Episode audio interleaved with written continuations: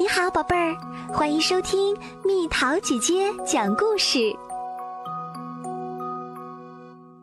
斯坦利的棍子。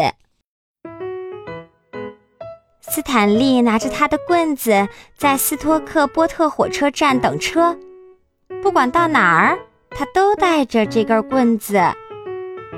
斯坦利的棍子是从一棵高高的大树上掉下来的。再也回不去了。不过，它依然可以成为一根最棒的棍子。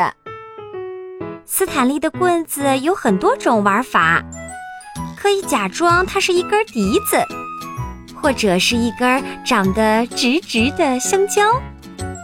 要知道，这不是什么惊天动地的事儿。也可以假装它是一根火柴。能点亮整个世界。棍子的游戏，一个接一个。快看，消失了的恐龙再现啦！这是一头棍子恐龙。斯坦利想给他的棍子取个名字，比如繁星或者月亮。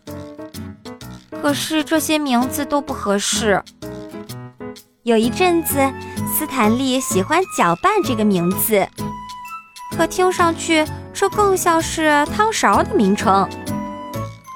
斯坦利的棍子很擅长在沙滩上写写画画，可除了斯坦利，谁也看不懂。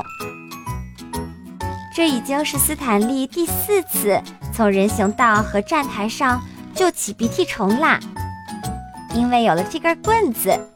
他们都能从来来往往的行人脚下死里逃生啦。斯坦利的朋友贝迪有根绳子，有时候他们会把绳子系在棍子的一头，假装去钓鱼。鱼也是假装的，所以不会有鱼受伤。贝迪说：“这会儿，斯坦利正拿着他的棍子在等车。”他要和爸爸妈妈一块儿去海边。火车进站啦！到了海边，斯坦利径自走向海浪拍打沙滩的地方。爸爸妈妈看到他拿着棍子站在那儿，他在干什么？可能斯坦利在想，是不是该让别人也像他一样好好玩玩这根棍子？斯坦利用力将棍子丢向大海。天哪！对斯坦利如此重要的东西，就溅起那么一点点水花。大海一下子卷走了斯坦利的棍子，连影子都看不到了。斯坦利的棍子飘走了。第二天上午。斯坦利和爸爸妈妈回到海滩上，潮水已经退了。斯坦利踩着软软的沙子走向大海，船只起起伏伏驶向远方。斯坦利看到退潮后留下了很多弯曲的棍子，他要去找些好玩的棍子。很快，斯坦利就发现了一根棍子。孤零零地躺在岸边，和他之前的那根很不一样。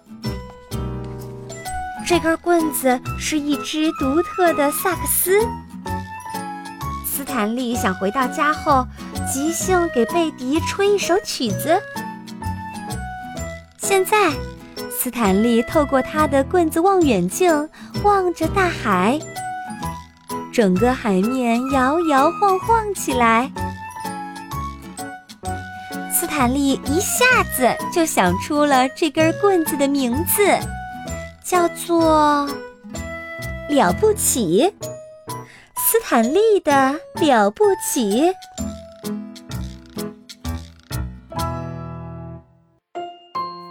好啦，小朋友们，故事讲完啦。从树上掉下来的一根棍子，斯坦利可以玩出那么多种花样。你有没有一样什么心爱的东西，可以百变花样？留言告诉蜜桃姐姐吧。